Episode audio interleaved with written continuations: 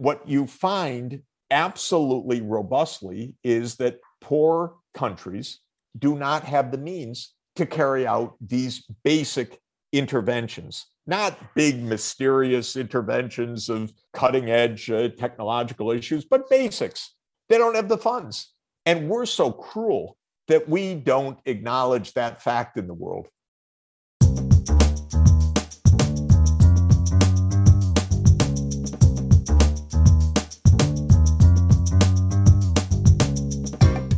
You are listening to In Pursuit of Development with Dan Bannock.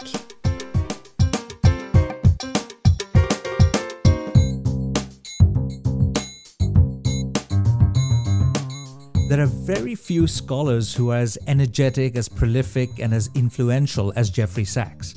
He's a world-renowned economist and university professor at Columbia University in New York. He held the position of director of the Earth Institute at Columbia University from two thousand two to two thousand sixteen and currently heads the Center for Sustainable Development.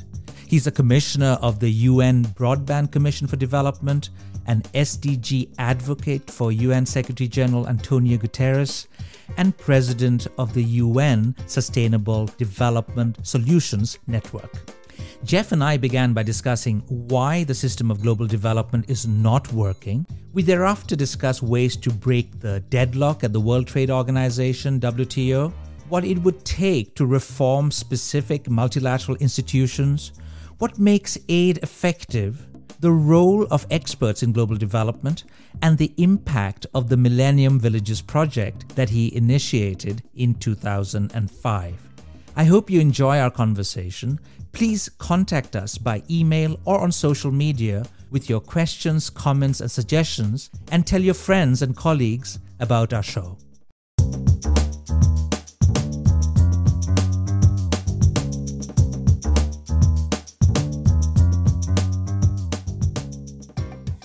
It was lovely to see you and Sonia a couple of months ago, Jeff. I'm delighted to have you on the show today. Welcome. Great to be with you. Thanks so much, Dan. Earlier this year, in July twenty twenty-one, a short video of your comments at the U N Food Systems Pre-Summit actually went viral. I watched that video a couple of times, and in that video, you had a powerful message that we have a system of global development that's not working. We need a different system, one that is based on the principles of human dignity, human rights, sovereignty, and economic rights. And in that, in those comments, it appeared to me that you were particularly critical of the role of the private sector, the role of billionaires who go to space but who do not pay enough tax. You were critical also of governments that do not provide adequate funding to, among other organizations, the U N. The rich are hoarding everything, as you put it. What was the response to those comments and that viral video, Jeff? Do you notice any movement in the direction that you outlined in July of this year? You know, the the comment that I gave uh, was a, a bit spurred by listening to uh, a World Bank official speak just before me uh, in that session. Uh, and uh, to, to quote uh, Greta, it was uh, blah, blah, blah, uh, th- that, oh, yes, we're doing fine, or we we uh, need to uh, just continue on and persevere with the, the important things we're doing. But the fact of the matter is we have set crucial goals for sustainable development, the seventeen S D Gs, the Paris Climate Agreement, uh, the goals under the Convention of uh, Biological Diversity, and we're not achieving any of them. My criticism was not really directed at the private sector per se. It was directed mostly at governments, in fact, but to say to the private sector, you're also not going to solve this problem, despite the rhetoric, let the markets do it. I said in my critique that uh, why do we point fingers at countries uh, where our governments invaded, occupied, colonized, created so much havoc, often in the in the backing of private interests, for example, in the mining sector in, in Africa and the agriculture sector in Central America, where the United States intervened horrendously, in part to protect commercial interests and private wealth. The fact of the matter is, Dan, our system is not organized to achieve the goals that we have set. It's not even organized to think through how to achieve the goals that we've set. One of my sad conclusions in almost a, a career lifetime of working with governments and officialdom on these issues is how little true problem-solving activity there is, how little activity there is to say, well, we set the following goals. What does it take to achieve them? We have negotiations about words, about treaties. We have promises, commitments, but what we don't have is solution-based analytics and cooperation. We don't sit around the table to say, how are we going to get the vaccines to everybody as we promised? We don't sit around the table and say, how are we going to decarbonize globally? We negotiate words, commitments that then aren't honored. We promise, and I, when I say we, I mean the, the global system commits a, certain sums, for example, one hundred billion dollars per year minimum by twenty twenty for climate action in developing countries. Then there's no real effort to determine how that funding is going to be reached, who is going to be responsible for it, how it is going to be monitored, and so forth. In other words, the, the words are just uh, put forward, and then nothing is done to back them up. And indeed, most of what is done is prevarication, so that uh, those words are not fulfilled. So are we referring then here to a crisis of governance, a crisis of multilateralism? I'm thinking of your previous uh, writings on these issues. Take, for example, the case of the W T O, the rules-based open trading system. There's now this growing belief that trade rules also need to adapt to uh, and also to contribute not just to economic goals, but also towards social and environmental goals. You've argued that there's now uh, a unique opportunity to make those rules, the, the, the rules-based trading system, a fundamental pillar for global development, especially for achieving the S D Gs. But that is not happening, is it? And the W T O, like many other institutions, Jeff, is under considerable pressure. Negotiations on a comprehensive development agenda have floundered due to disagreements over agricultural subsidies, over intellectual property rights. Uh, members are talking about, you know, separate bilateral and regional free trade agreements. That is what they prefer in, in terms of advancing their trade interests. There are lots of groups like farmers, labor groups, accusing the W T O of focusing too narrowly on corporate in, in interests. India and South Africa have proposed a TRIPS waiver for COVID nineteen vaccines and treatments, but that move has been opposed by many of the wealthier countries, including my own country, Norway. There's increasing criticism of the U N's uh, COVAX mechanism for delivering vaccines. The list of grievances is very long, right, Jeff? How should one then think about addressing challenges related to this perceived crisis, as many would argue, of global governance? How do we break the deadlock at the W T O, as in many other influential multilateral forums? There is a, a, a deep crisis of governance, and we need to understand it and to solve it. So one basic issue, fundamental, in, in a way rather obvious, but still needing a solution, is the fact that we have global problems and politicians uh, at the nation state level. So that is the challenge of multilateralism, and it can only work when the major powers understand, acknowledge, and operate with the view that they themselves cannot solve their own problems, however powerful they are, except through multilateralism. So this is a, a view that the United States government does not accept, for example. In a, the U S political culture right now, and it's pretty much bipartisan for our two major parties, the view has grown over time that what the United States needs is its freedom of action. Maybe it needs its allies. If you're Trump, it doesn't need anything except Trump. If you're Biden, uh, it needs basically your allies. But it does not need to sit down and talk with China.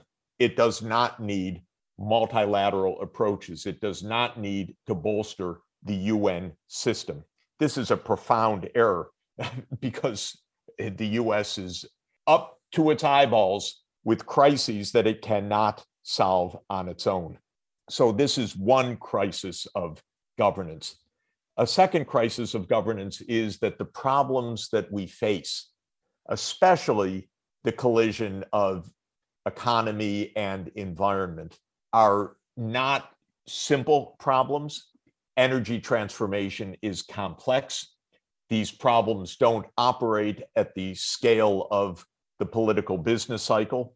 This is different from short-term macroeconomics or interest group politics. This is system transformation. And even at the national level, our governments are not up to the task in most cases. Certainly, the U S government is not up to the task. We don't have any kind of planning ministry. We don't have an economy ministry that looks forward. We don't have an integrative structure in government that can take a whole of government long-term approach to these issues. So we're completely floundering even at the national level, much less at the international level. So how, how should we break the deadlock, Jeff? Well, just Dan, just to complete the, uh, the, the analysis, there, there are underlying deep weaknesses that we also need to uh, appreciate in terms of government capacity. One is uh, that if you allow a political system to be infiltrated by money, uh, to become a plutocracy, and from there a kleptocracy, then the possibilities of good governance uh, are gone. And while, uh, of course, uh, there are the, the, the normal places uh, where fingers are pointed, uh, I would start with the United States uh, as a plutocracy and increasingly a kleptocracy. We even had uh, the Speaker of the House make a really ridiculous, uh, pretty despicable statement in recent days that it's okay for the congressmen to be trading on their own account in stocks. What's wrong with that? We're a capitalist system, she said. And what we have is a system of corruption uh, in Washington, where it's not just that congressmen are trading on their own account, they are governing on their own account.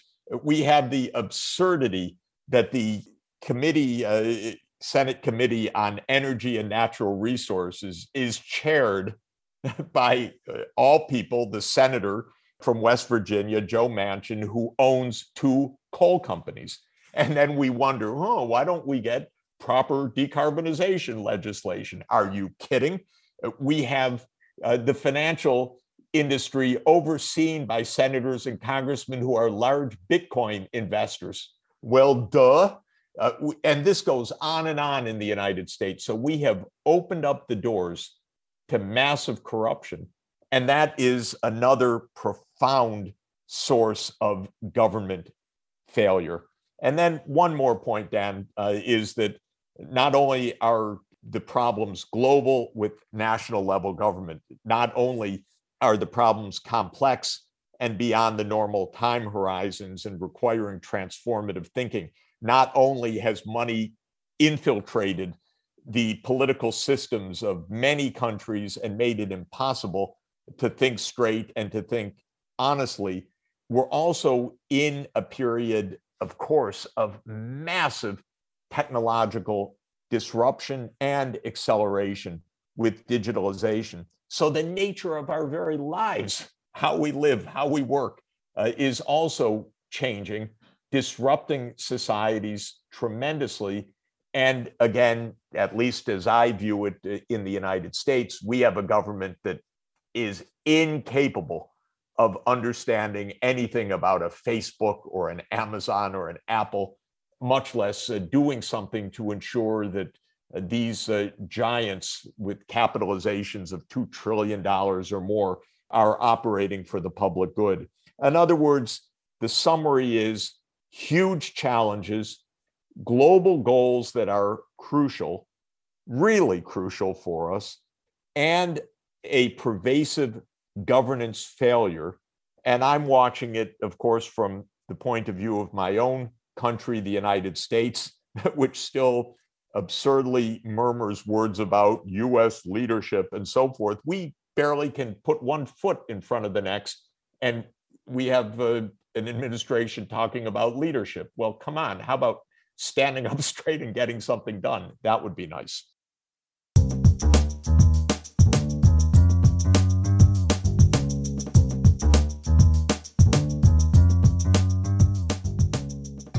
I know you're a big fan of the United Nations, and here, of course, your own government, the United States, has been less supportive, at least in terms of their financial contributions to certain U N organizations.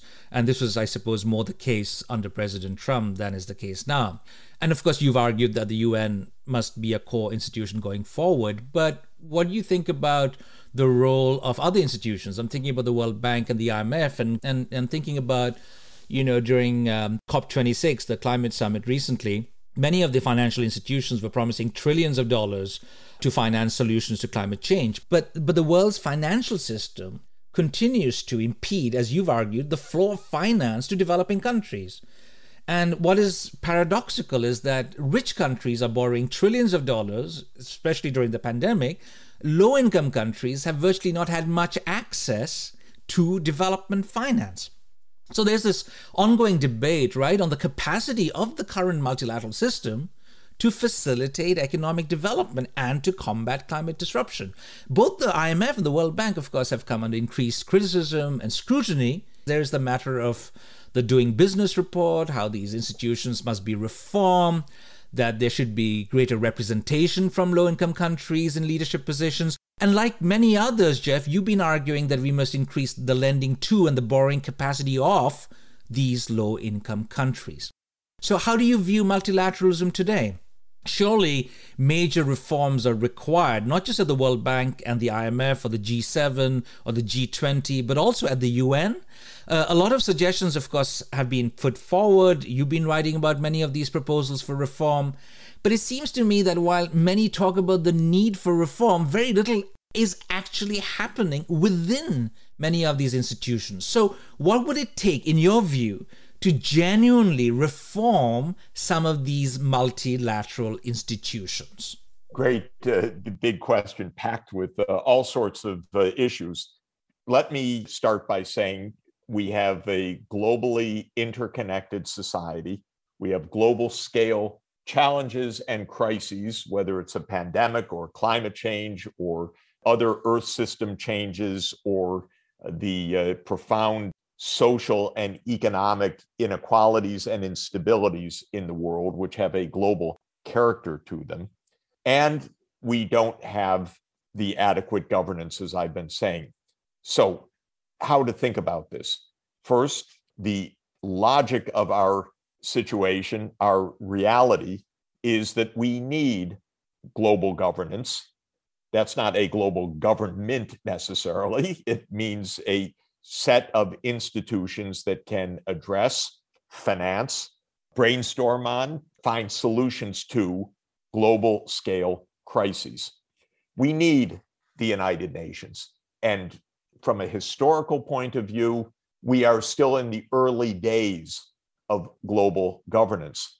The word international, surprisingly enough, uh, in English, was invented only two centuries ago, invented by Jeremy Bentham. We didn't even have the word and the concept of this kind of international reality. It was only at the end of the eighteenth century, with also a phenomenal essay by Immanuel Kant on perpetual peace, that we started to talk in an organized way about global governance. It was an Enlightenment concept. We did not have global institutions until the second half of the nineteenth century, with the beginnings of some global institutions for uh, the postal service and for telecommunications beginning, and then for healthcare as an early part of a global scene. We tried the League of Nations after World War One, of course, the notorious uh, fact that the United States did not sign on to Woodrow Wilson's uh, own concept and left it crippled from the start was a devastating mark. Franklin Roosevelt, our greatest president in U S history, revived the idea of a working multilateral institution as the United Nations in the context of World War Two. And it came to fruition in nineteen forty-five. And the World Bank and the I M F are part of the U N family. They're called the Bretton Woods Institutions, but this is one family of multilateral institutions. Now, we've just celebrated the seventy-sixth anniversary of the U N, so we're three quarters of a century in. And in many ways, it's a remarkable set of institutions.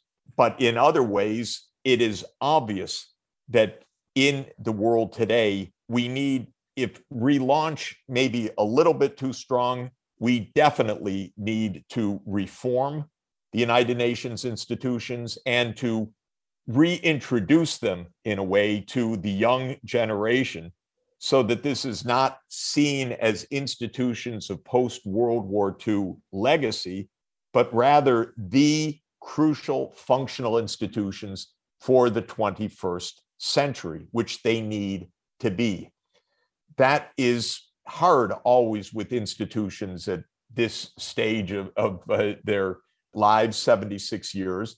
But what is uh, very disturbing and ironic is that the country that invented the United Nations, the United States, has uh, partly abandoned it, walked away from it, and under Trump, our most miserable president in U S history, the U S left several U N organizations, agencies, and processes, just walked out of them. And that disdain reflected a kind of thinking in parts of the American political scene that are, in my view, tragic and absurd and ignorant, uh, all, all in a package.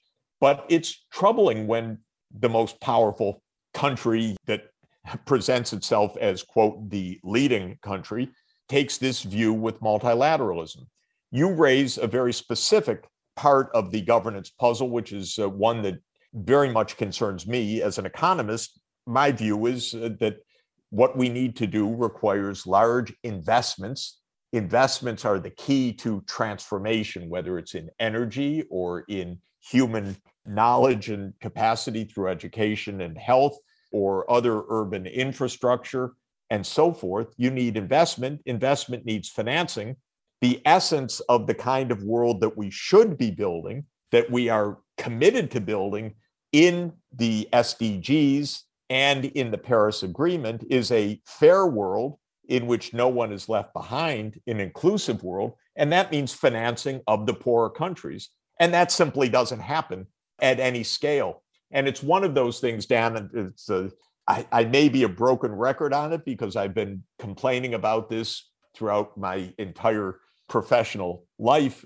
But for the last twenty years, since I was advisor on the Millennium Development Goals to Kofi Annan and Ban Ki-moon, and now on the Sustainable Development Goals and S D G advocate for the U N Secretary General, I've been pointing out we don't have a financial model to finance what we have committed to do.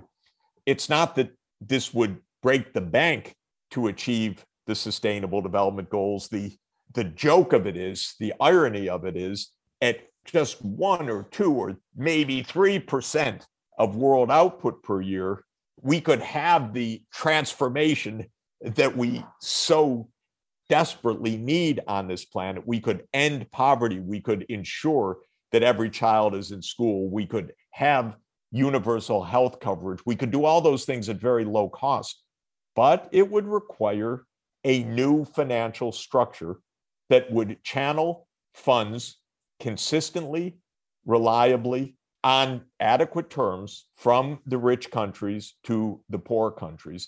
And I would like to see that proverbial round table where we're sitting down and honestly discussing that issue. And that has not occurred to this date. One of the things I pointed out recently is that while there's so much talk, as there was at COP twenty-six, about how the tens or hundreds of trillions of dollars of assets under management are going to be the key for the poor countries, there is not one single low-income country in the world that has an investment grade rating. And what that means is that there is not one single low-income country in the world that can borrow funds on reasonable terms, period. And of the lower middle income countries, there are but two that have an investment grade rating. They happen to be right now Indonesia and the Philippines. But what it means overall is that half the world lives in places without an investment grade. And to translate that into practical terms, it means that all that talk about the private money that's going to solve the world's problems ain't going to go to half the world, the poor part of the world, and it's not going there. And how to get serious discussion of this most basic fact remains a, a conundrum.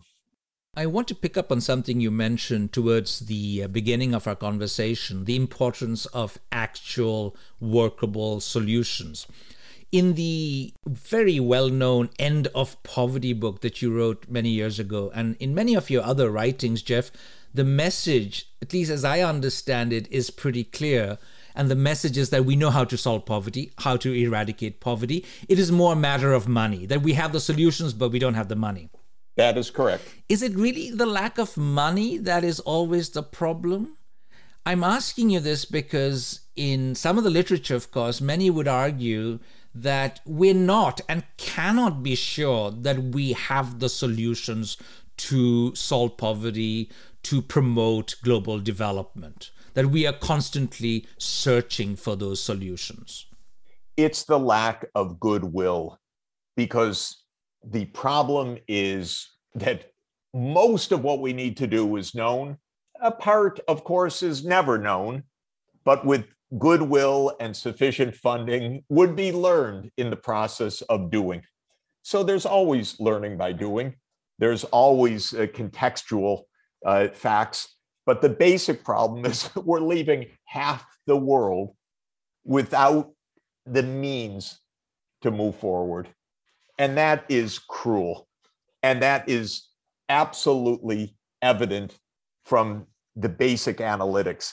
I've worked with the I M F in recent years with the Fiscal Affairs Department to look at the costs of basic things, Dan, not, not big puzzles, but things like getting kids in school or basic healthcare coverage or clean water and basic sanitation and so on. So the basic costs, and you can use unit costs to say that covering uh, the population to ensure that kids could be in school is around so much uh, funding needed, and healthcare at a minimum is so much, and so forth. And while that's not necessarily to the uh, precise dollar, what you find absolutely robustly is that poor countries, both the households themselves and their governments, which uh, collect taxes from poor households, do not have the means to carry out these basic interventions, not big mysterious interventions of cutting edge uh, technological issues, but basics. They don't have the funds. And we're so cruel that we don't acknowledge that fact in the world, which is easy to know. And it's easy to know why hundreds of millions of kids aren't in school.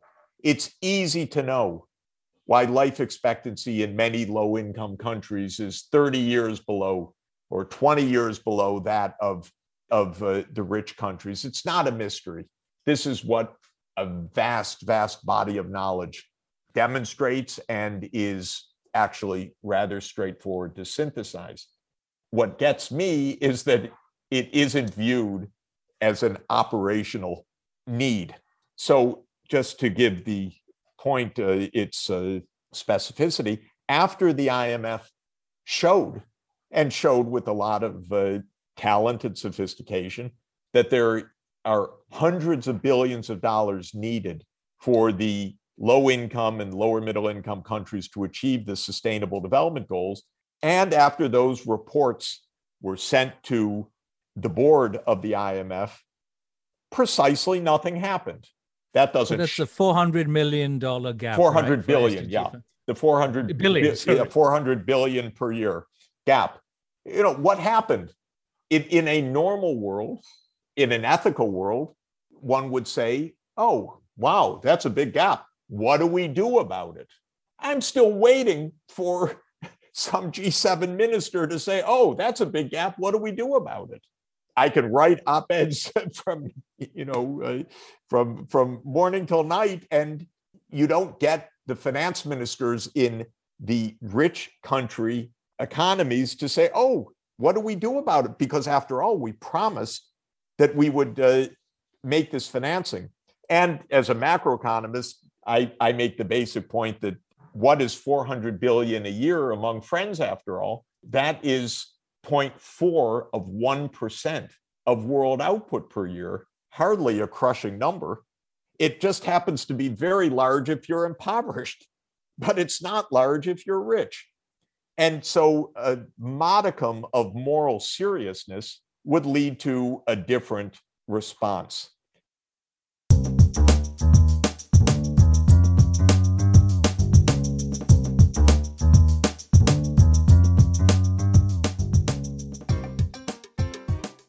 You know, there are two aspects of this which I find particularly uh, relevant for our discussion today, Jeff. One has to do with how effective, of course, foreign aid is or can be, because as you know, there's this polarized political discourse in many parts of the world, including in, in some of our countries, on aid effectiveness, on whether aid is actually working or can work in global development. And the other has to do with the role of experts, and there's been considerable pushback in recent years from many who point to the importance or the fact that we should be giving more importance to local knowledge. We should be thinking about who is articulating the interests of whom, on whose behalf, that we should not just be listening to experts flying in and telling us what to do. And of course, you've been involved in this debate uh, for many years with Bill Easterly uh, on the role of planners, on the role of experts versus searchers. And I suppose one could say you're a bit of both. You're a planner, you're a searcher. But I'd like to hear your thoughts on this debate on aid effectiveness and the role of experts in global development. Look, you know, in Norway, the government spends about fifty percent of national income each year. It collects it in revenues and then it spends it for a decent society. And if you look around your neighborhood, in Sweden, in Denmark, in Finland, in Iceland, oh, it's the same.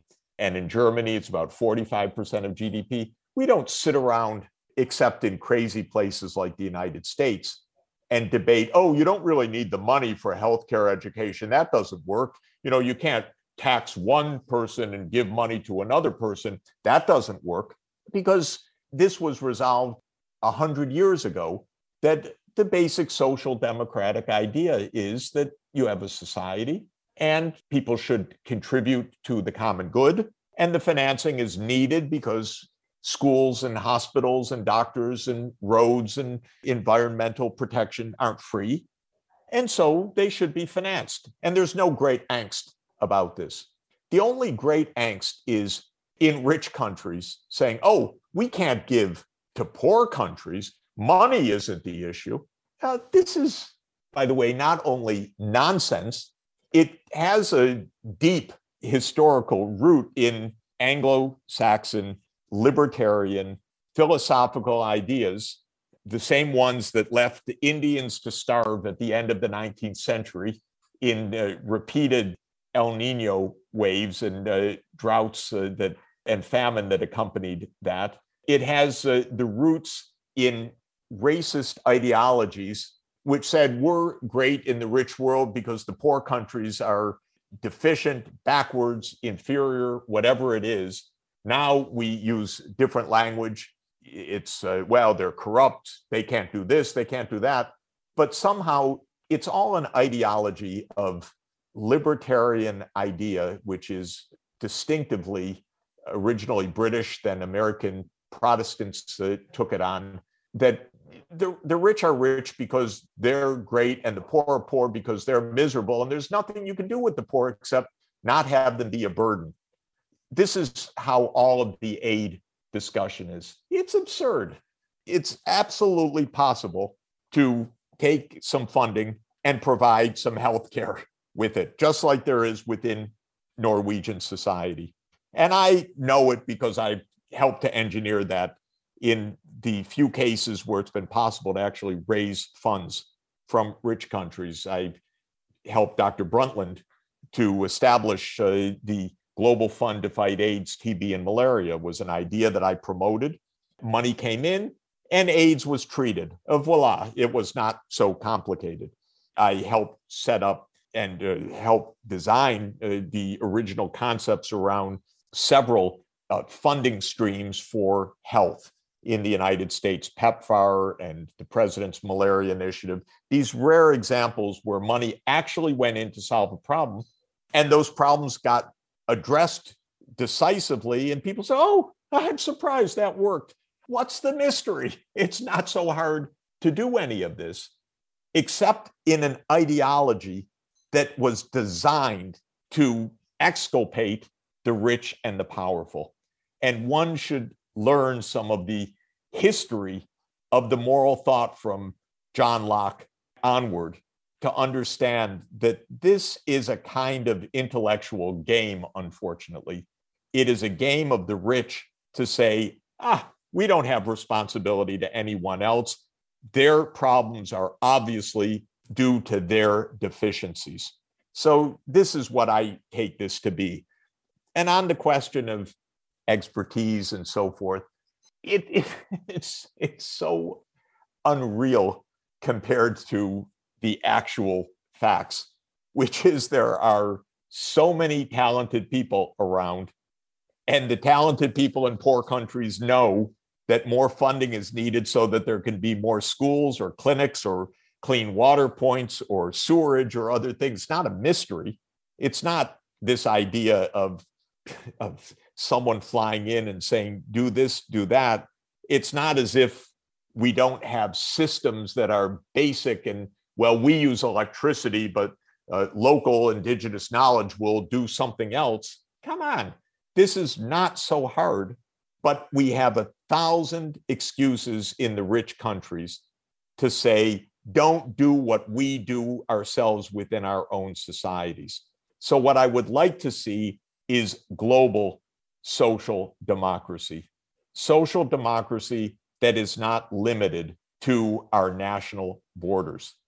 Why doesn't that happen? Because the politicians are elected nationally. That's it. That comes back to what we started with, the challenges of transboundary governance. If we had politicians elected internationally, believe me, these questions would not be asked then. We would understand that money needs to flow to places where it's urgently needed and currently lacking. You are obviously an academic superstar, Jeff. You hang out with rock stars and celebrities. You are uh, an expert on global development. You're a macroeconomist. You have, you've been advising many governments around the world uh, for, for many decades. But you've also rolled up your sleeves and you started the Millennium Villages Project, where there was a considerable emphasis on promoting this integrated approach to rural development. And as I understand it, the Millennium Villages Project selected uh, certain villages in several African countries, and there were numerous goals of the project, such as the promotion of agriculture. It was about providing seed and fertilizer support, farmer training, crop diversification. But there was also an emphasis on health, a focus on uh, mosquito nets, and there was emphasis in this project on education and infrastructure, sanitation, uh, you name it. In hindsight, Jeff, what has been the legacy of the Millennium Villages Project? There's been some criticism, of course, about how the sites were chosen, the costs, and not least the the actual impact. What do you think has actually worked, and what do you think now of the idea of the big push as a solution more broadly to challenges of global development? Well, I think the Millennium Project showed that in every sector, it's quite clear that there are huge areas of progress that can be made quickly and decisively. There can be huge reductions of, uh, of uh, malaria or AIDS or other infectious disease burdens. There can be big uptake of vaccinations. You can get children in school. Uh, you can have uh, microgrids and mini grids. Th- the basic point of that project was to show, look at all of these things that we know, and they are operational, even in very poor rural settings.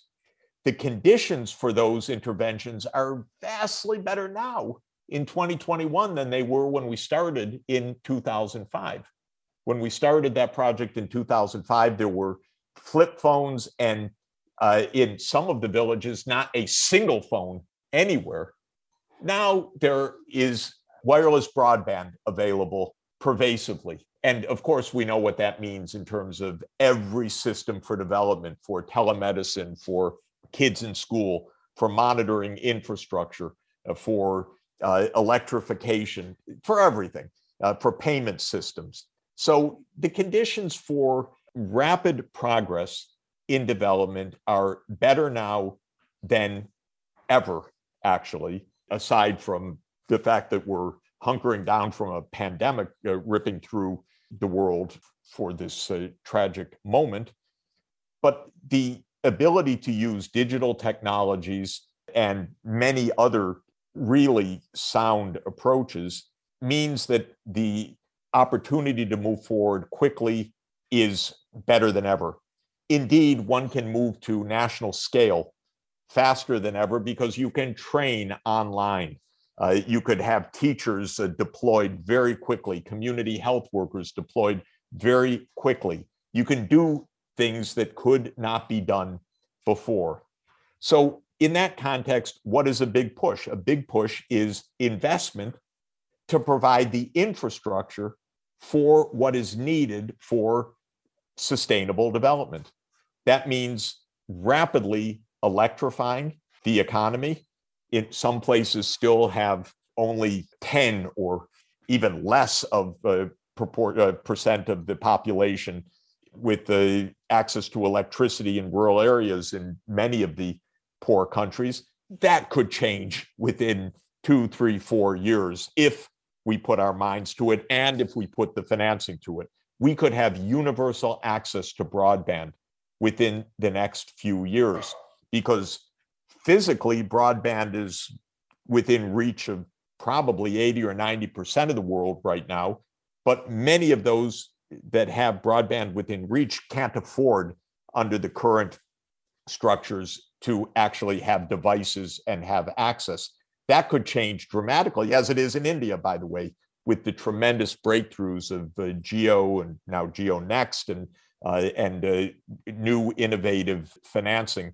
So there are huge breakthroughs that can be uh, achieved in all of the basic infrastructure, in healthcare, in training, in getting kids in school, and that's what it means to have a, a, a big push. It, It means let's not sit around and say, hmm, wonder whether electricity would be helpful. Uh, and uh, that's how we treat it right now. Or we say, okay, we'll give X amount for electrification. And then I say, yes, that would cover one percent of the gap. And uh, everyone nods and moves on as if the other ninety-nine percent doesn't therefore present a serious challenge, uh, even an affront to the way the system is currently operating. You know, over the years, I've been trying to promote a much more optimistic outlook on global development, and I've been devising academic courses, giving talks on what works, highlighting promising practices and success stories, because the global development narrative, as you know, Jeff, can be pretty depressing, that nothing works, that all our efforts are futile.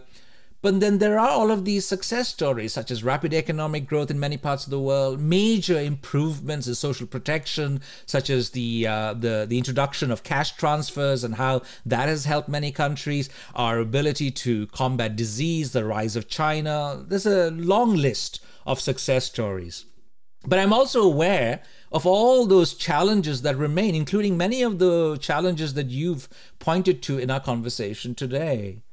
How do we balance the discourse by keeping in mind all the challenges ahead while also appreciating the success stories? This is surely going to be crucial if we are to encourage greater action, increase commitment, not just from governments and the private sector, but also from citizens, civil society organizations, and academics like us.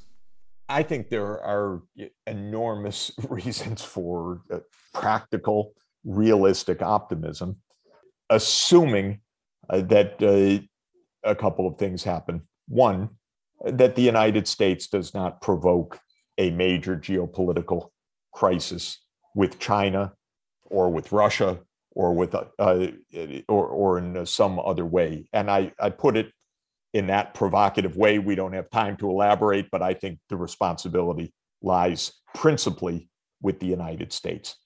So the first is global peace. Second is global cooperation to say, let's solve these problems. Let's achieve the goals that we have set out to achieve. That mindset change would have a profound effect. Third, practically, let's finance the transformative investments, whether it is digital or electrification with green renewable energy, or solutions uh, for telemedicine or education or rapid training that we know works and that are powerful, scalable, and key components of success. So if we follow the basic logic, stay peaceful, orient towards problem solving, and put our finances in the service of our goals, will be successful, Dan. It's always great fun chatting with you, Jeff. Thank you so much for coming on my show today. What a pleasure. Anytime, and Happy New Year.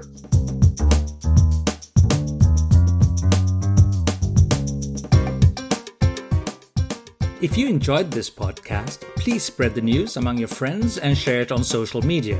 The Twitter handle for this podcast is Global Dev Pod.